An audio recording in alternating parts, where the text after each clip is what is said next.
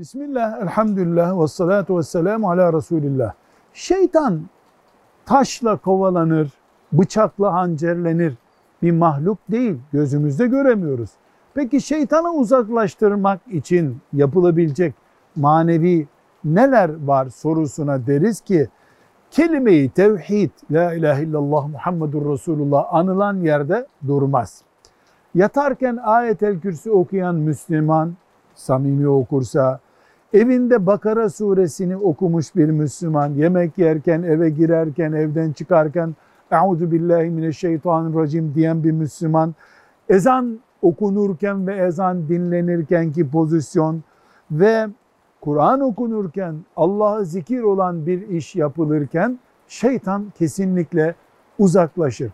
Bunlar ne kadar yapılabiliyor, aktif olabiliyorsa o kadar da şeytandan korunulacak iş yapıyor demektir. Velhamdülillahi Rabbil Alemin.